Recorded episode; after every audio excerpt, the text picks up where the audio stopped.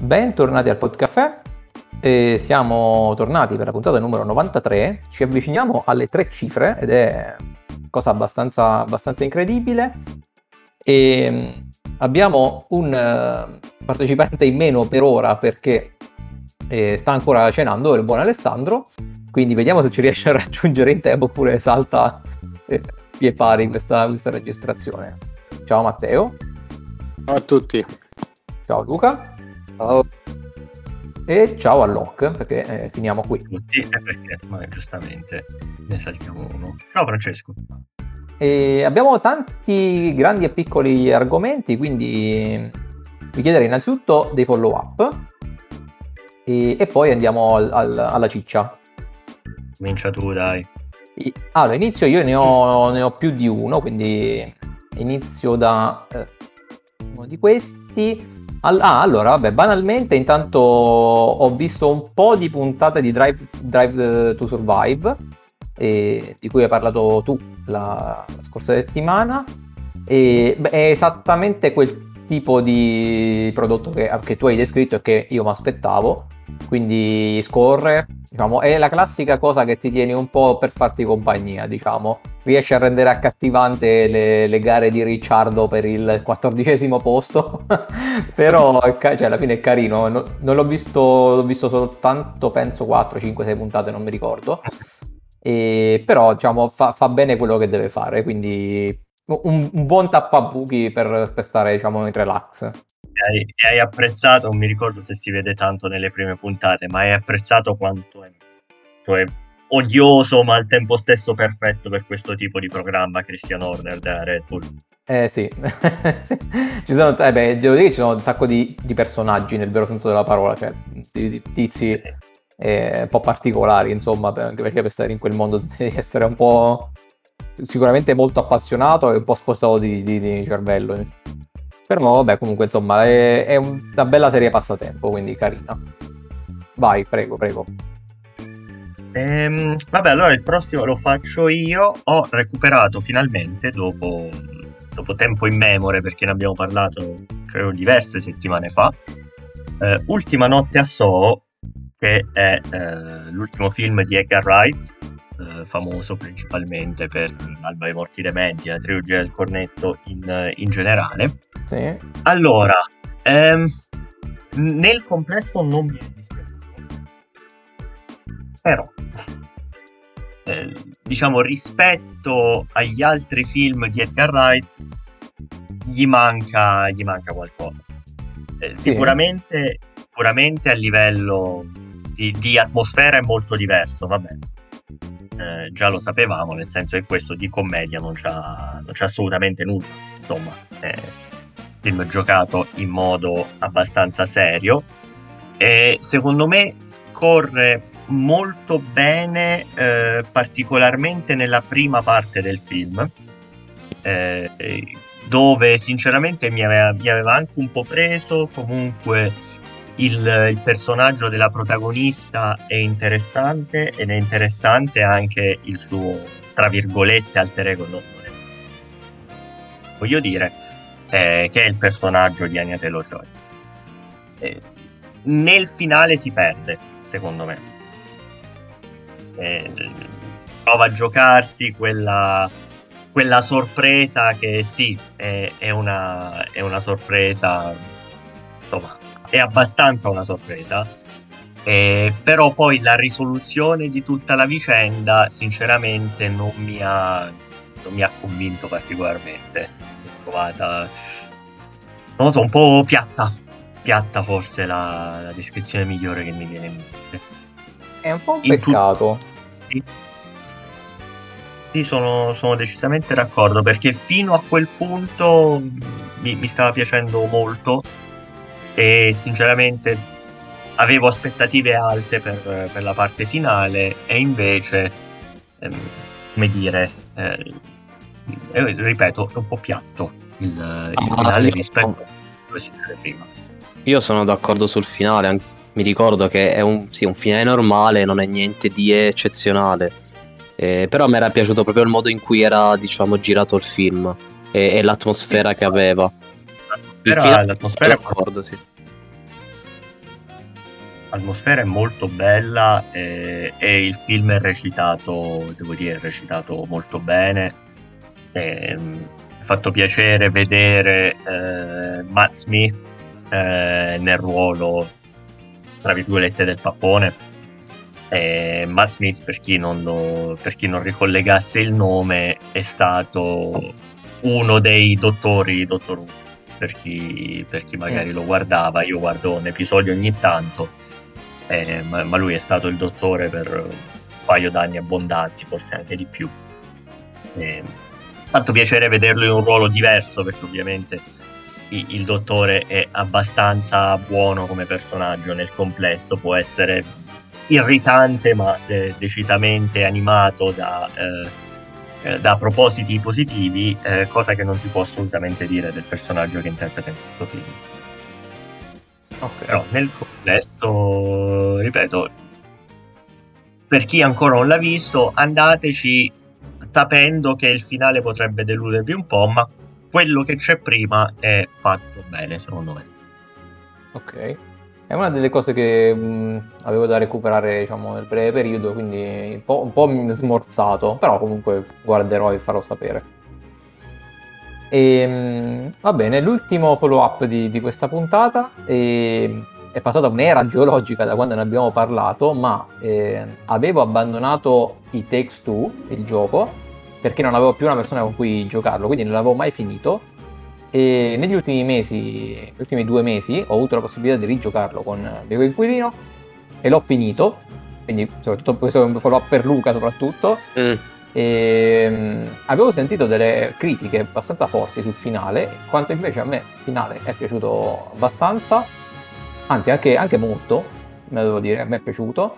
E in particolare il livello finale, tutto a tema musica, è stato una meraviglia per gli occhi e per le orecchie. Secondo me è stato la ciliegina sulla torta di un gioco già incredibile, veramente bellissimo.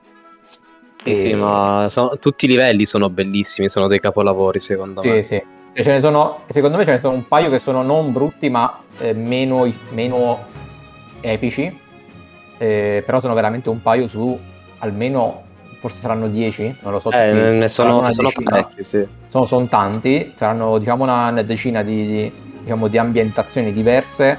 Secondo me ce ne sono forse un paio un po' meno ispirate, comunque non brutte.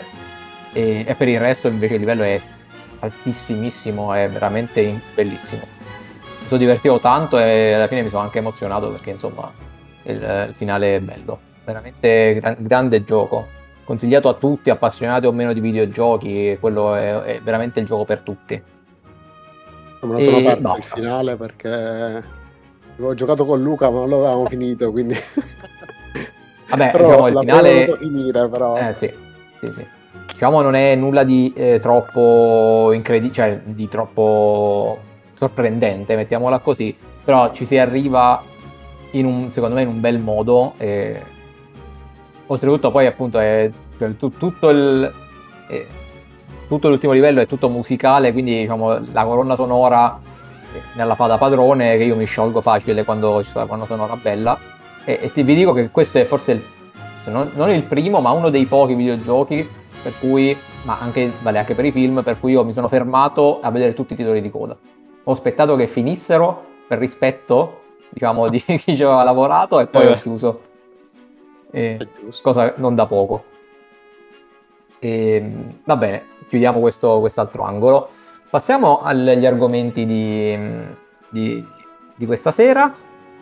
Allora, eh, in realtà mi ero dimenticato che volevamo fare anche un accenno sulla stagione di Masterchef, poi l'abbiamo un po' abbandonata lì come idea. L'avevo scritto, ma me ne sono dimenticato.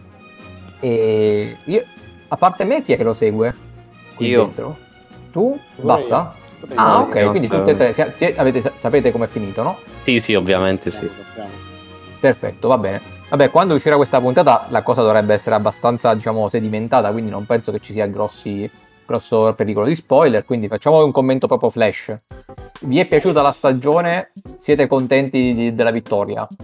Sì, a me è piaciuta, ma in realtà ogni stagione è, be- è bellissima di Masterchef, quindi io non riuscirei neanche a, a, dare una classifica delle mie stagioni preferite. Quindi, e a parte questo, sì, io sono contento perché ho tifato eh, il vincitore dall'inizio, quindi Sì. sono contento, sì. Eh, io alla fine ti favo per Christian, eh, però devo dire che comunque non mi dispiace che chiunque dei tre fosse arrivato a vincere sarei stato comunque soddisfatto, quindi ci sta. Diciamo che Christian e, e Tracy erano i miei preferiti, quindi finale che mi ha soddisfatto. Io sono un po' in controtendenza, nel senso sono d'accordo cioè, mh, col, col vincitore assolutamente. Però Christian secondo me è stato un po' trascinato forzatamente quasi per, per il problema che aveva, la condizione che aveva. Cioè, nel senso, è bravo, bravo, Non bravo. lo so, allora, Però non lo è so. sembrato eh. sempre un po' perché molte volte ci è arrivato al limite. al limite. Allora, forse, forse all'inizio sì, Po- ma proprio all'inizio inizio della trasmissione, perché poi andando avanti, secondo me, è quello che ha fatto il, perc- è quello che ha fatto il percorso migliore, perché eh, cioè, diciamo che Tracy e Carmine eh, dalla prima puntata si capivano che erano, erano, una, era una spanna sopra gli altri, cioè io li davo già in finale da- già dal- dalle prime puntate, invece Christian all'inizio non mi sembrava niente di eccezionale, poi pian piano secondo me è cresciuto molto e quindi secondo me ci, ci sta. Sì. E questo in generale questo è proprio un problema, cioè un problema, nel senso una caratteristica di Masterchef in quanto prodotto, diciamo, per acchiappare un po' tutti, compreso me, che me lo guardo, diciamo, volentieri.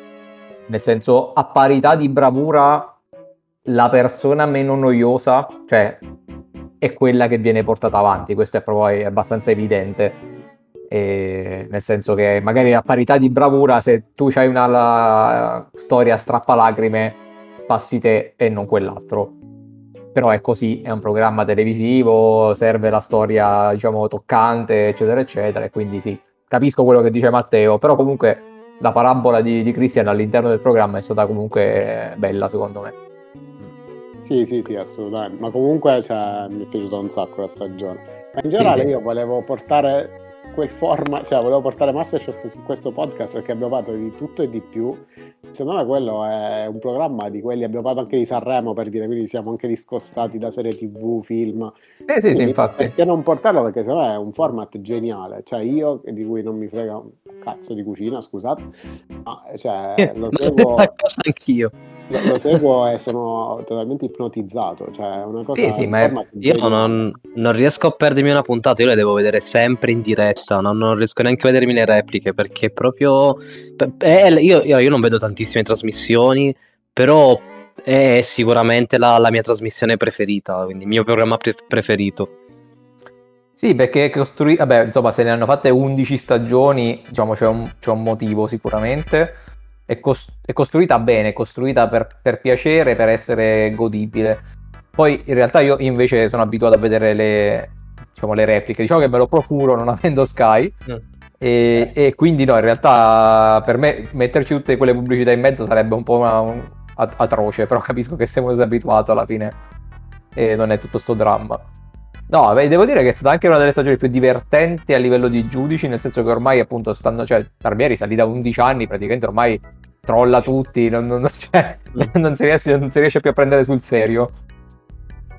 E forse Eh, la stagione che mi è piaciuta di meno è quella, eh, cioè a livello diciamo di giudice, è quella in cui c'era la, mh, quella ragazza che adesso non ricordo come si Ah, chiama. eh, La s- cavolo. Krugman, Eh, qualcosa Ah, sì, la Krugman. Eh, quella forse, forse il giudice che mi è piaciuto di meno è lei, non lo so. E lei è- penso Mm. che sia anche quella che si è trovata meno nel format, infatti si è andata subito.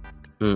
E invece gli altri poi sono stati, cioè, si sono tutti trasformati in eh, eh, diciamo elementi televisivi abbastanza buoni. E pure eh, come oddio, come anche si gli ospiti esterni, cioè, vabbè, Gino Massari ormai è un must. Eh, è lui, sì. Ma anche Sì. quel tedesco, lo chef tedesco di cui non ricordo, c'era stato pure la, la stagione scorsa. Sì, sì, sì, gli e- ospiti, hanno- specialmente questa, questa stagione, hanno tirato fuori belle, belle, belle perle. Ehm, va bene, comunque, eh, magari torneremo a parlare, diciamo, magari se- seguiremo qualche puntata, non, non live, ma nel senso seguiremo l'andamento della prossima stagione con eh, proseguo del podcast nel prossimo inverno. E visto che appunto siamo, siamo ben in tre a seguirlo, quindi perché no? Diciamo, faremo qualche cenno delle puntate che escono. E Se non avete altro, chiudiamo la, la parentesi Masterchef. Sì, sì, vai, vai. Vai, vai. Ok. Chiudiamo la parentesi Masterchef e riapriamo un'altra parentesi su un programma TV e perché commentiamo rapidamente il finale di LOL e di cui abbiamo commentato le prime quattro puntate e sono uscite le ultime due ed è uscita una puntata extra che io non so se voi avete visto. Veramente? No. Sì, io l'ho vista, è carina. Cioè, a È uscita delle- una puntata extra con i ritagli, diciamo, del, che non hanno mostrato nelle, nelle puntate. E vabbè, carina, diciamo, la, la- la puntata extra. Alla fine, appunto, sono un po' gli scarti, tra virgolette, però evidentemente si sono resi conto che avevano ancora delle buone battute che potevano giocarsi e le hanno infilate in, una- in un pacchettino, le hanno messe lì. E vi, è, vi è piaciuto il finale? Le ultime Sì. due puntate? Molto. Eh eh sì. Sono- secondo me sono tra eh, prima e seconda stagione, le ultime due puntate sono le puntate più belle di entrambe le stagioni. Eh, io, io invece la penso al contrario. Eh, in questo caso io e Luca siamo all'opposto. Ah, addirittura. No, non che, non- non che mi abbiano fatto schifo, però ho riso più nelle puntate precedenti che non nelle ultime due. E io al contrario. Eh eh sì, sì, non lo so, è strano. Secondo me perché specialmente quando si arriva al duello, nonostante la bravura de- insomma, dei, dei comici in questione, perché vabbè, possiamo dirlo, tanto eh, questa puntata esce parecchio dopo insomma, la fine della, della stagione, e comunque no, Maccio Capatonda contro Virginia Raffaele, che sono due dei miei comici preferiti in assoluto, ma comunque nonostante questo al duello è veramente tosto far ridere in maniera sensata, cioè molto spesso finisce a fare roba completamente a caso di cui... Ah, vabbè, sì, quello sì. Anche nella, nella stagione precedente era così, Eh, sì. cioè non, non faceva ridere effettivamente quello che faceva. Eh, esatto, cioè, poi sì, uno, insomma, ci hanno, ci hanno provato. E mi è piaciuto tanto però il finale con Virginia Raffaele che sbotta a Mm, ridere proprio di sì. gusto abbracciando Corrado Guzzanti, quello è stato un bel momento.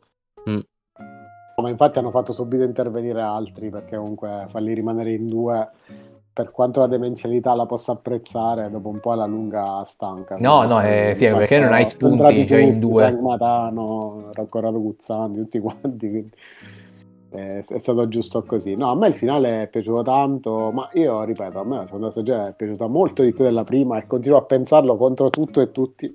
No, nel complesso No, ma io, te. mi io, sono, eh. io mi sono ricreduto, cioè nel senso, fino alla quarta puntata ritenevo superiore la prima, la prima stagione, però avendo visto poi tutta la seconda stagione, con le ultime due puntate diciamo che si prende il, il podio la seconda stagione.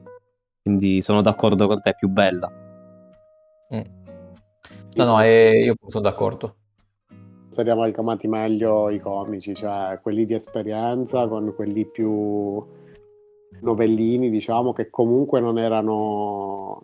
Cioè, a me per esempio Max Angioni è piaciuto tanto, nonostante fosse un novellino rispetto a un Corrado Guzzanti, però ha fatto comunque la sua figura e, e non, è, non è rimasto nell'anonimato. Giusto Tess Masazzi è stato il vero flop, per il resto secondo me ognuno ha dato il suo, chi più chi meno Sì, sì, gli sì. esperti che veicolavano il tutto, ma c'è Capadonna che non è un esperto, ma lo è dive- cioè, è già passi avanti rispetto a molti altri, quindi Vabbè, Maccio era completamente nel suo elemento, e Esatto. quindi ci stava. Continuo, vabbè, premesso che chi, lo ripeto in questa puntata, come l'ho detto nella scorsa, chi se ne frega di ammonizioni ed espulsioni, a maggior ragione nelle due puntate finali mi sono sembrate totalmente arbitrarie, cioè sì. smorfie e scambiate per risate. Comunque, vabbè, chi se ne frega, non, non- non è quello il punto, quindi amen. Eh, È andata, è andata benissimo così. aspetteremo il follow up di Alessandro se... Follow up, Eh, sì, la effettivamente. prossima sì, potrebbe- puntata se, se non riesce a arrivare. Eh sì, sì, probabilmente arriverà, arriverà il follow up. Esatto. E va bene, tanto io penso che basta così, tanto non c'è molto altro da dire, insomma, della stagione ne avevamo già parlato. Quindi eh, buttiamoci avanti con eh, il Locke che ci racconta Assassino sul Nilo. Esatto, vi racconto Assassinio sul Nilo, eh, che è un film che eh, ho finito per vedere su eh, consiglio di un ex del podcast, perché se Sergio. vi ricordate bene, esatto, è stato Sergio a nominare il film. Anche perché è l'unico ex del podcast, quindi non molto- Eh sì, sì, sì. Eh, eh, abbiamo avuto un paio di ospiti intanto però l'unico vero ex del podcast è Sergio che salutiamo. Ciao Sergio. Ciao Sergio. E quindi parliamo di Assassinio sul Nilo che è un film uscito quest'anno e almeno dove sono io è appena passato al cinema. Ed è un film diretto da eh, Kenneth Branagh che è un attore e regista ehm, abbastanza noto, specializzato principalmente in realtà in teatro e in particolare opere di Shakespeare. Molto, molto, molto bravo in questo, però come attore ha fatto diversi film di un certo livello, eh, tra cui anche Tenet, vedo, sì, sì. vedo adesso perché ho Wikipedia aperto. Sì, lui era il cattivo di, di, Tenet, sicuramente non la sua che... migliore no. interpretazione, però comunque sì, no. è l'attore buono. Insomma. Sì, è un attore di un, di un certo livello, anche come regista devo dire piuttosto bravo. E, fra le tante cose che ha fatto, ha fatto, eh, non so se voi l'avete mai visto, il commissario Valander. Che è una, sentito nominare, però non, non una no. serie, diciamo, eh, basata su dei romanzi polizieschi svedesi eh, che andava in onda, penso, su Rete 4 in Italia a un certo punto. Eh, Ma non siamo qui per parlare del commissario Valander, eh, siamo qui per parlare di Assegno su Nilo, che è basato su un romanzo di Agatha Christie eh, che ha per l'appunto lo stesso titolo. E qui Kenneth Branagh, oltre a essere il regista, è anche l'attore protagonista, quindi interpreta ehm, l'ispettore eh, Hercule Poirot, che è un personaggio storico ehm, dei romanzi di Agatha Christie e questo investigatore belga ehm, molto particolare, molto eccentrico, mettiamola, mettiamola così, ma eh, ovviamente di eh, talento assoluto. E quindi il film segue Poirot che arriva in Egitto, eh, incontra un suo vecchio amico e attraverso questo vecchio amico eh, conosce una, una, coppia che si è appena sposata, eh, qui c'è questo, questo, uomo che si chiama Simon e questa donna che si chiama Lynette che è interpretata da Gal Gadot, eh, insomma attrice che conosciamo tutti molto bene, eh, anche per film atroci come Wonder Woman. E ehm, Lynette chiede a Poirot di eh, aiutarla perché eh, questa coppia ha un problema con una stalker, la stalker che sarebbe la ex del, del marito, e quindi chiede di, uh, come dire, diciamo di proteggerla. Inizia il viaggio di nozze in Egitto, salgono, su questa, salgono tutti su questa nave eh, per fare una sorta di crociera sul Nilo eh, ovviamente c'è anche buona parte della famiglia dello sposo, della famiglia della sposa, ci sono tante persone e eh, qualcuno morirà. Non dico chi muore perché eh, diciamo può essere una sorpresa per qualcuno. Quindi non vi dico chi muore, ma eh, vi dico soltanto che la, morte, la, la prima morte arriva a metà film. Quindi per metà film noi magari pensiamo che eh, diciamo, il film sia incentrato su una un po' sull'indagine, un po' sulla protezione eh, da questa stalker mente fuori di testa. E invece no, poi in perfetto stile Agatha Christie c'è un omicidio. E bisogna capire chi è stato. Chiaramente è stato qualcuno sulla nave, ma chi? E perché, soprattutto.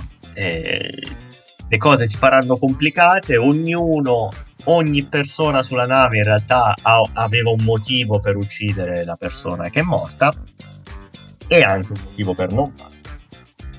E quindi Poirot insieme al suo, al suo amico indagherà e nel frattempo l'assassino si darà da fare, moriranno altre persone finché non si arriverà alla conclusione, non si scoprirà chi era eh, effettivamente il colpevole. Quindi stiamo parlando di proprio un giallo classico. Eh, il film dura poco più di due ore. Eh, come 90% dei film eh, del giorno d'oggi perché eh, fare i film da 90 minuti è diventata una bestemmia, eh, devono durare tutti dalle due ore in su. Mamma mia, che odio. Eh, sì, eh, no, ma sono, sono... Gli horror si mantengono sui 90 minuti almeno. Gli horror si mantengono sui 90 minuti anche perché fare un horror decente di due ore è complicato. Gli horror e i cartoni animati, quelli sono rimasti. Gli unici, gli unici, rifugi per chi non ce la fa, per chi non vuole guardare due ore di, di pappardella ogni singola volta. Questo è un film che sinceramente potrebbe durare un quarto d'ora, forse anche 20 minuti di meno, e non si perderebbe molto. Um, però voglio dire, ci sono, eh, ci sono, film molto più colpevoli di questo e uno penso, di uno penso che parleremo nella prossima puntata. Il film nel complesso non è male, ma eh, diciamo, oddio, non è male forse la, la, definizione sbagliata. Il film è ampiamente sufficiente. Eh, non, c'è di, non c'è nulla di sbagliato tecnicamente in questo film eh, l'ambientazione è molto bella, eh, diciamo anche a livello per esempio di costumi, perché siamo negli anni, siamo negli anni 30 in questo film. E a livello di costumi ci siamo molto, e secondo me ci siamo molto. Um, una cosa che mi ha lasciato un po' interdetto è uh, l'uso della computer grafica. Uh, non capisco perché ci fosse bisogno di computer grafica in, in questo film, eh, capisco, cioè immagino che girare in Egitto fosse troppo costoso, girare sul Nilo, eh, e quindi l'hanno rifatto in CGI. Il problema è che si nota subito che è CGI, e, e questo ti tira un po' dal film.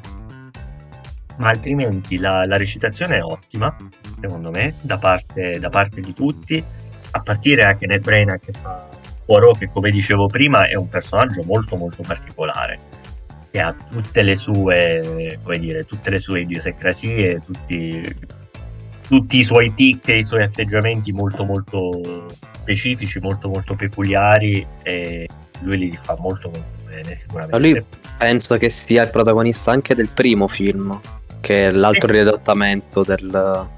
Sì, che era L'assassinio mm. sull'Orient sì. Express. Mm. Che è un altro romanzo di Agatha Christie con, con Poirot per e, ehm, quindi diciamo, recitazione ok, eh, atmosfere ok, ehm, come dire, trama nel complesso, nel complesso ci stiamo per buona parte del film, eh, però secondo me manca veramente qualcosa. Eh, manca qualcosa e, ehm, è, è anche difficile dire cosa manca in parte è colpa del materiale, nel senso che mano a mano che il film va avanti, eh, le cose si complicano eccessivamente, ma giustamente il romanzo è quello. ehm, però, insomma, non, eh, no, non, mi ha convinto moltissimo, eh, diciamo, l'ultima, l'ultima ventina di minuti dove le cose si complicano molto e in alcuni casi in modo assolutamente inutile. E ripeto, eh, l'uso assolutamente fuori luogo della, della computer grafica. Ecco. E altrimenti, sinceramente, non ho tanto da aggiungere. In realtà ho una curiosità su questo film che ho scoperto dopo il film eh, voi pensate che è stato ehm, vietato in Kuwait. Ah, voi dite perché il film è stato vietato in Kuwait? Il motivo è che il ruolo di Linnet è interpretato da Gal Gadot, che è israeliana, eh, ma non solo è israeliana. Gli israeliani ha fatto il servizio militare per, per due anni, perché in Israele lo devono fare anche le donne. Okay. E, e, quindi un funzionario del governo del Kuwait ha bandito il film spiegando che non è possibile mostrare un film in cui recita un ex soldato dell'esercito di occupazione sionista. Perfetto. Eh, ok. Non fa una piega. No, non fa, non fa assolutamente una piega. Che, che cosa gli vuoi dire? È un commento chiarissimo. Non lo so, ho convinto qualcuno? Ma io lo, Ah, vedo io- sicur- io lo vedrò sicuramente comunque. Anche Io dovrei recuperare anche il, il primo, sinceramente. Cioè, Ah, il- insomma, la- la- l'altro collegato. Ma E- guarda, il primo, da come ha parlato Matteo, Matteo anzi il Locke, scusa. Comunque, ehm, eh, da come ha parlato il Locke, il, il primo ha più o meno le stesse sensazioni mi ha dato. Cioè, è un film carino. eh, Vabbè, è un, bo- un bel Mm. passatempo. Esatto, sì, non è un capolavoro, ha un bel cast, perché anche il primo aveva un cast eh, di tutto Sì. rispetto. E, e quindi sì, è un buon film per passare due ore. E Io penso che sì, infatti eh, questa è la classica cosa che una sera che non c'è niente da fare, ti metti lì e ti fai, ti fai una bella serata. Non, non tanto, cioè, comunque non mi aspetto un capolavoro se mi guardo una cosa del genere, quindi ci sta.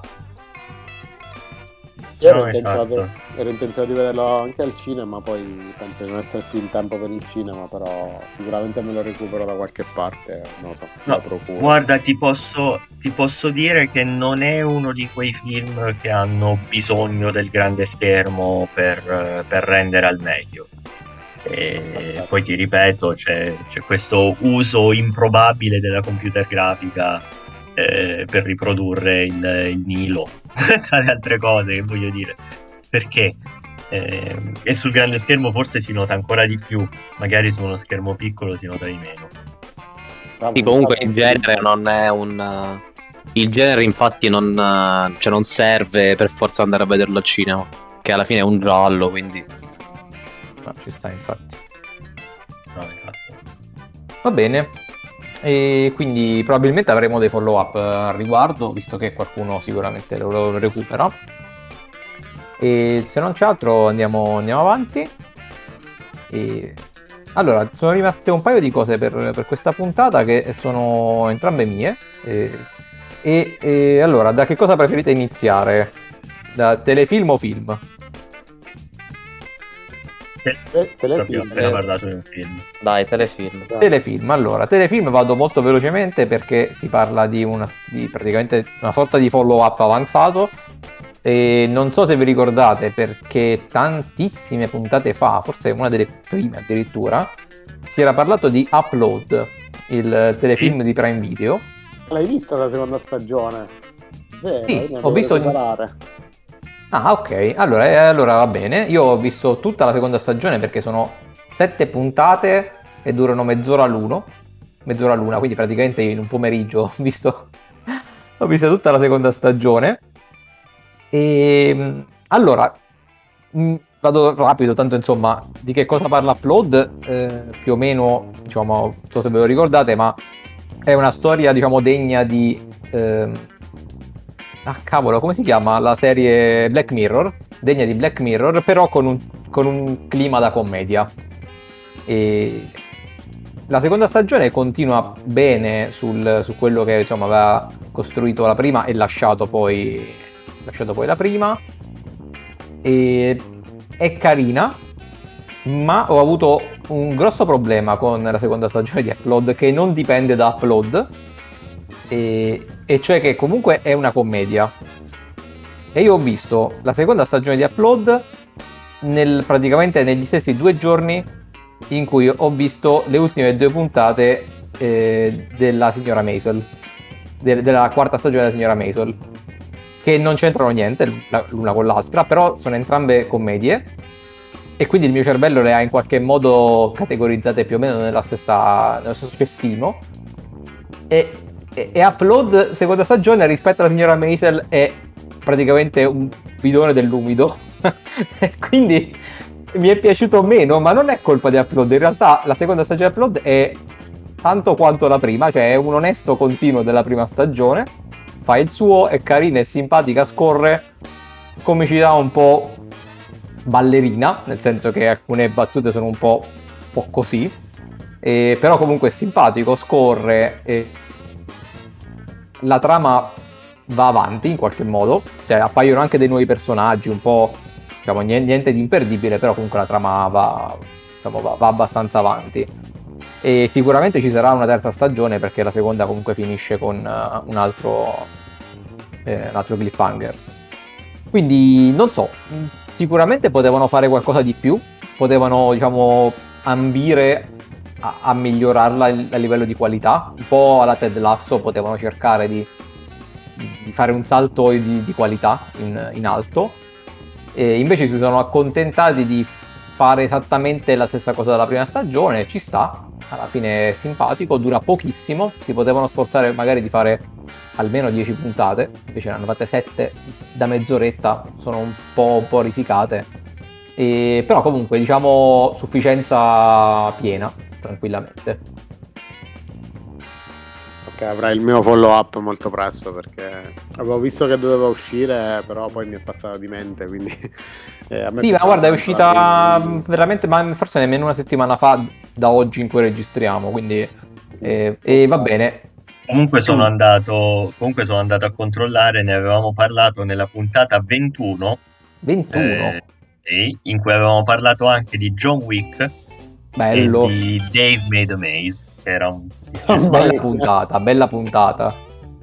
Mi ricordo Dave Made a Maze.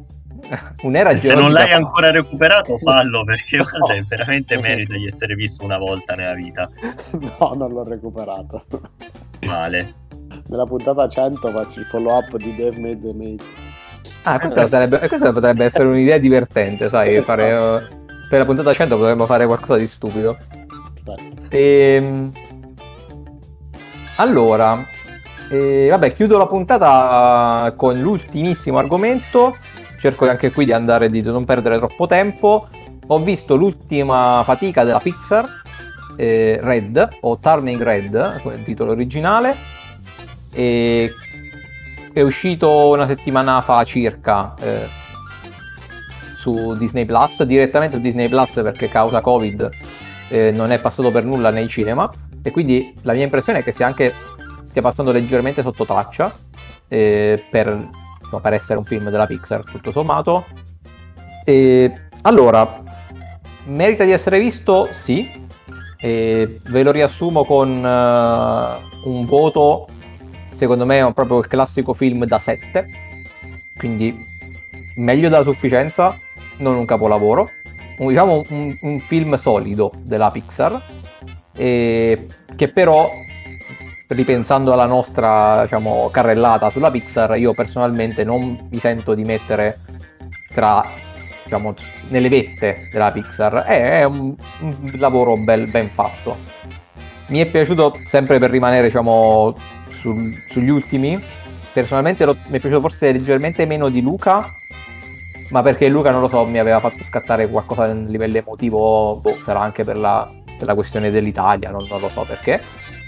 E questo Red sostanzialmente è un film più per ragazzi, secondo me, cioè il, il target è un po' più quello adolescenziale, ragazzi e famiglie, però può essere visto tranquillamente da tutti, anche perché io l'ho visto di gusto e sono rimasto soddisfatto, e soprattutto perché per gli adulti secondo me la parte interessante è che è molto divertente. Cioè magari io, personalmente io la trama, non lo, la trama non è che mi abbia preso chissà quanto, non è che mi ha scatenato grandi emozioni, però ho proprio riso in un sacco di momenti. Quindi pu- puro divertimento. E la trama sostanzialmente, vabbè, non, non, voglio nemmeno dire granché perché magari si rischia un po' di, di spoilerare.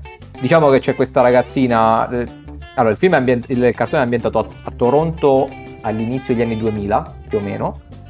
E c'è questa ragazzina mm, cinese o perlomeno di origini cinesi molto, molto evidenti, molto spiccate e, che un, a un certo punto di punto in bianco eh, inizia a trasformarsi in un panda rosso. Senza, lì per lì senza un motivo apparente. Poi in realtà il motivo c'è, viene spiegato. Non lo voglio dire per, diciamo, per, per lasciarvi la sorpresa guardando il film e sostanzialmente la, la, questione è come lei approccia il fatto di essere una tredicenne che di punto in bianco si trasforma in un panda rosso senza, specialmente all'inizio, averne il controllo reale. Non è una cosa tipo mi trasformo quando voglio io, è quando succede qualcosa, boom, eh, mi trasformo in un panda rosso gigante. E il film secondo me, special- i primi dieci minuti per forse sono quelli che mi hanno convinto di meno perché lì sono la parte in cui mi è stato più evidente che il target era adolescenziale perché le scene all'interno della, della scuola con lei e gli amici erano un po' insomma per me over 30 erano un po' diciamo ok. E, però al di là di questo da quando poi la trama parte diciamo perché lei inizia a avere questa questione che inizia a trasformarsi il film diventa molto molto carino. Eh, bei personaggi, interessante lei, tante piccole chicche eh, per, anche, per, anche, per, noi, diciamo, perché siamo un po' più grandi, perché appunto essendo ambientato in, a, diciamo, inizio anni 2000 eh, ci sono delle cose che noi possiamo riconoscere che insomma, strizzano un po' l'occhio a, alla nostra generazione, tipo la protagonista ha un Tamagotchi, per dire, e mi si è un po' sciolto il cuore quando ho visto quella cosa lì. E e basta, diciamo che belle le musiche, belli i disegni, buona la trama, si ride parecchio. Quindi lo consiglio diciamo, alla persona della nostra età, soprattutto per farsi un sacco di risate. Soprattutto vedo che dura un'ora e mezza. Sì, sì, dura un'ora e mezza, quindi è proprio una cosa, diciamo, leggera, te la, te la vedi di gusto. Sicuramente cioè, è molto diverso rispetto a due film fa, cioè il 2020 da Pixar ha tirato fuori Soul, tra Soul e Red c'è un abisso, ma non è che uno è meglio dell'altro. Sono proprio due, sono proprio due target completamente diversi, secondo me. Più per bambini. Non tanto per bambini, forse quanto per ragazzi. Cioè, sicuramente è a... un ragazzino, cioè un bambino lo può vedere, è un film per famiglie. Però secondo me il target proprio. Cioè, l'hanno pensato, io almeno io l'ho, l'ho interpretato così, l'hanno pensato per adolescenti pre, pre adolescenti preadolescenti, 10-15 anni, per dire. Secondo me quello è il, il, il, focus principale, però come tutti i film della Pixar è adatto a, a tutti. Cioè, nel senso, non è che... Insomma, me lo sono visto e mi è piaciuto, quindi eh, non c'è nessun problema. Però appunto, mentre cioè, sempre secondo me Soul l'avevano pensato con in mente i 25 anni, i 30 anni e anche gli altri, qui l'hanno pensato pensando i 10-15 anni e anche gli altri. Io penso di dare un'occhiata. Mi capita una serata così. Sì, sì, ma ve lo consiglio comunque, cioè nel senso, appunto, come dicevo all'inizio, si riassume in un film da 7, quindi comunque, insomma, un film da 7 ci sta, fare, è bello.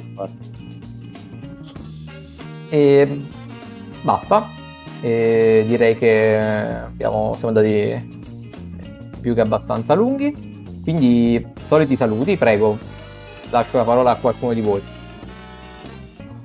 Vabbè, come al solito, insomma, vi, vi, salutiamo, ci trovate su Instagram, la pagina è Il Podcaffè. Il podcast, vabbè, lo state ascoltando, quindi più o meno sapete già dove trovarlo, ma eh, se ci siete arrivati per caso lo trovate su Spotify, Spreaker, ehm, come si chiama, Anchor, eh, Apple Podcast, insomma, tutti i posti dove si trovano i podcast. E basta, ci sentiamo la prossima puntata. Ciao. ciao. ciao.